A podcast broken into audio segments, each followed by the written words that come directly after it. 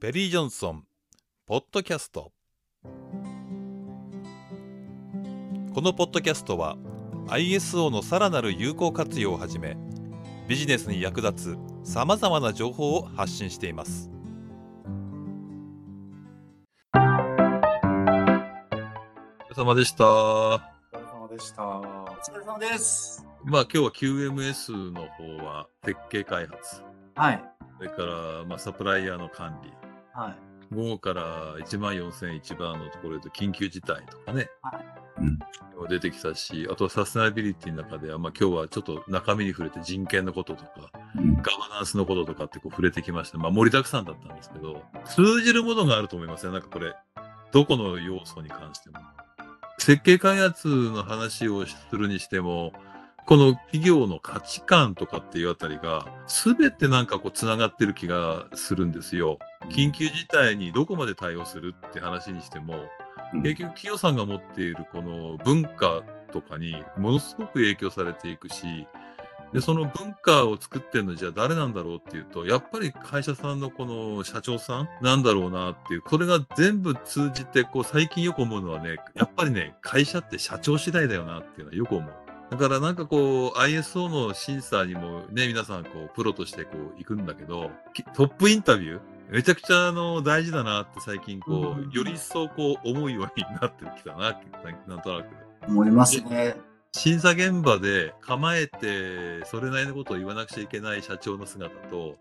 本当の社長の姿にはものすごく大きなギャップがあって、でもその本当の姿が企業の文化に影響を与えるんだと思うのね。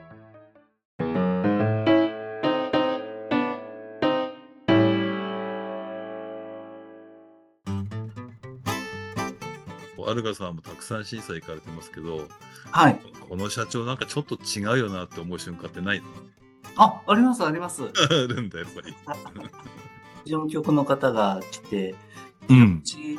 経営者が ISO は嫌いなんですよ。ななるほど、露骨に言われて、うんで、あの、機嫌、気分を損ねるようなこともあるかもしれませんが、うん。そこはよろしくお願いしますとか言われて、いや、わかりました。で、その時社長さんとどうしたんですか？もう恐ろしいぐらい、なんて言うんでしょうね、その、上っ面な会話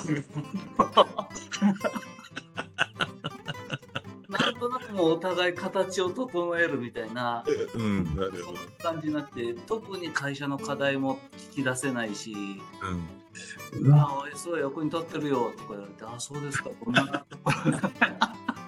これなんかでもトップインタビューのとこで、いや、愛想役に立ってるよみたいな、そういうか、そう社長さんに何かこう、ぐさっとこう刺さるようなこと言えるとかっこいいね。そうですね。長瀬さんなんか思いつく？食品安全の審査だと、社長さんのトップインタビューはやっぱり ISO 級選手とのトップインタビューとやっぱりし違うんですか？なんか基本的には同じですよね。あの、今の内部外部の課題の、あの課題というか状況の確認と、その前回審査からの変化点っていうところは確認しますし、はい。社長が経営層がどんなところに興味を持ってらっしゃるのかっていうのは聞いてきますけども感じるのはいつもインタビューをしていながらあの社長がその仕組みの成果について褒めたりした時に具体的にはどんなところがそうでそう感じますかって言った時にうん。ぐっと詰まられる場合があるんですよね。なるほど。はい。そうすると本当はそれってあのあまり感じたあの事象としてはないけども審査の手前そういうお話されてるのかなとはちょっとうん。思うことはあります。なるほどね。えー、あ、そしたらそこ一応そういうなんか怪しいなというよりは、詳細のことをちょっと聞いてみたら言ったりはするんだ、やっぱり。そうですねそうするとやっぱりあの感じてらっしゃるケースはやっぱりちゃんとお答えになるんですよ。うん、うん。でそうじゃなくてやっぱりあの ISO っていいんだよぐらいなあのお気持ちだと例えばあの従業員の意識が向上してるみたいな部分って事象を知らなくても言えるじゃないですか。うん。まあまあ、言葉ではね、いや、従業員もなんか最近モチベーションが上がってね。それいうことは言えるよね。どんな時にそれをお感じになりますかとか、うんどんなところですかって聞くと、あの、うんってこう黙り込んじゃうケース結構ああるかなっていう。ああ、なるほどね。ということはそこで嘘がバレるわけだ。こいつがってるのか。えー、そしてそれで、あ、詰まったな、この社長、本当はそう思ってないよな、っつったら、な、ななんか、さらに突っ込んだ質問とかすることもあるんですか？いやそそれ以上はちょっと聞き聞けないケースの方が多いですし大体トップインタビューの時はあの、まあ、型とあある程度型取りになりますけどねそういうあの変化点とか課題っていうのは一通りの内容を聞くので結構時間かかっちゃうありまりそこに集中してっていうことはないそうですよね。これまあ審査機関の見解かもしれないけど、それで社長、先方さんの社長を怒られちゃう、それは身も蓋もないからね。そうですねしつこいみたいなことはあますからね。まあそこも限界なのかしらね。でもなんかもうちょっとこう、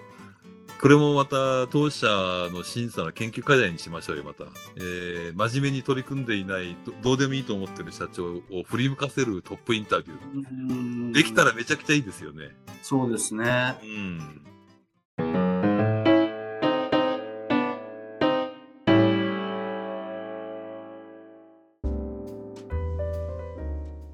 逆にあの ISO 審査にこう興興味を持っていただいてる芸層っていうのはうん。感じるときはねこれあの全部ではないと思うんですけど審査に積極的に参加していただく芸層ってやっぱいらっしゃるんですよね。で特に今週審査行ったところはあの副社長さんなんですけどもうん。ずっとあの2日弱の審査にずっと同席していただいて。メモもずっと一生懸命取ってらっしゃるんですよ。なるほどで。あのそこをやっぱりすごくあの前向きに興味を持って取り組んでらっしゃるなというなるほどね。アルガさんも経験あります？そういう真面目な社長さんというか。ありますあります。うんあの、なんて言うんだろう、創業社長さんがいらっしゃって、うん。あの、息子様が2代目として社長になりました、みたいなんで、こうポンと自分の代に引き渡された時に、はい。あの、芯がなくて、はいはい。どう会社をまとめたらいいのかが、まあ自分自身が瞬間ちょっと困って、うんあまあ、でも、ああいうなんか一つベクトル揃えるようなものがあれば、プロパーの人とかね、いろんな方がいらっしゃる中で、うん何かこう自分にそんなカリスマ、強いカリスマ性があるわけでもないから、なんか芯を持たせて仕組みで、あの会社をまとめたいって思って取り組んだんだなんつってあのステージ1から行った会社さん会社あるんですけどああ、なるほど。あからもうそのやっぱり経営者さんがもうなんていうんだ経営者さんの意思で取ってらっしゃるんで、いやすごい真面目に取り組んでるな感じそうそういう、そういう会社さんのあれだよね。ISO の担当事務局さんとかは、いいよね。羨ましいよね。やりやすいと思いますはい。うん。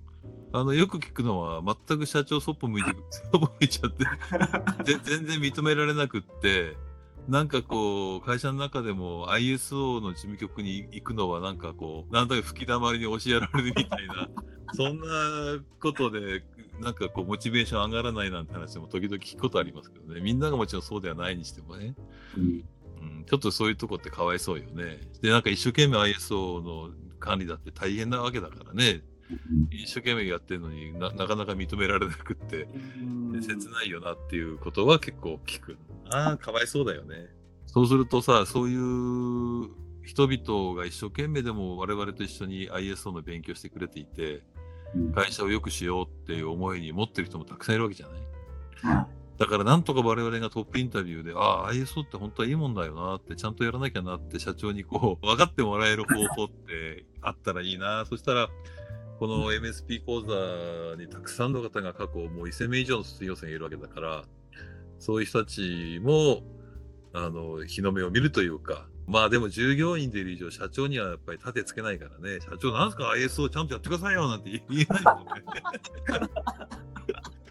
言えないところの方が多いんじゃないですかね、うん。創業社長とかの家とかだったら特に。うん、そうすると外圧というか外部から何かっていうことになっていくと ISO で一番の外圧っていうのは審査だからね。ちょっとし審査部門の一つのあれだね。今後の何かトップインタビューの方法論の中でねなんとなくこうトップインタビューで社長を怒らせないようにとかさ あの気分を悪くさせないように上手にこう話を聞き出してみたいなことはもう経験上みんなできるようになってきてるし大丈夫なんだろうと思うけどもう一つ突っ込んで、なんかあの、社社長の気持ちを前向きに ISO に向かせるみたいな質問形態とか、でも本当に審査で指摘でこう会社を良くしてって社経営層に気づいていただくっていうのはまあ綺麗なストーリーだけど長く時間もかかるしなかなかそこも難しいしトップインタビューのこの30分40分話す中であなんか ISO っていうものにはきちんと取り組んだらなんかそれは損じゃないかもしれないなぐらいに思ってもらえるようなインタビューができればそれはそれでやっぱ素晴らしいとは思いますけども。私もこの会社の一人の経営層として日頃仕事してるけどさ、ほとんど ISO のこと考えないよね。マネジメントシステムがうんぬんと考えずに、頭の中は大体円マークで動くわけじゃない。はい。なんぼ契約したのとか、ね。経費どうなのとかうん、営業経費もちょっとかかりすぎじゃないのとか、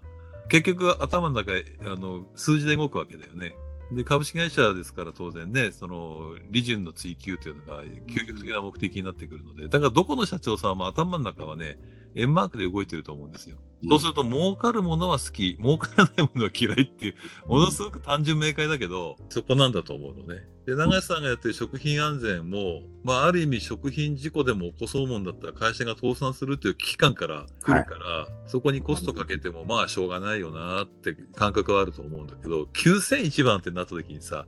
ちょっとそこの危機感のこの共有が難しいじゃないですか。うん。食品安全とか、労働安全とかね、目的がはっきりしていないというか、もちろん品質なので、で品質ってほっといてもやるじゃない。売れないと困るからね、当然ね。と、売れるために必死に努力をしている中での品質マネジメントシステムってなった時に、なかなか社長さんが振り向いてくれないんじゃないきっと。はい。そうすると、トップインタビューで事例出してさ、マネジ真面目に社長さんが取り組んだっけ売り上げが5倍になった会社ありますよとかさ、なんかさ、ええみたいな、そんな、あったらいいけどね。はい。毎回いろんな話をしますけど、あの、本当にますますいい審査で、あ、フェリーの審査を受けてよかった、会社が良くなったってね、言われるのが一番の、はい我々の夢ですからね、頑張っていきましょうね。はい、頑張っていきます。楽しく続けていければと思います。よろしくお願いします。はい、よろしくお願いいたします。はいさて本日の内容はいかがでしたか？さらに詳しく勉強したい方は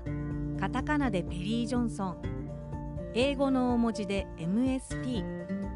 ペリー・ジョンソン MSP で検索し講座への参加をご検討ください。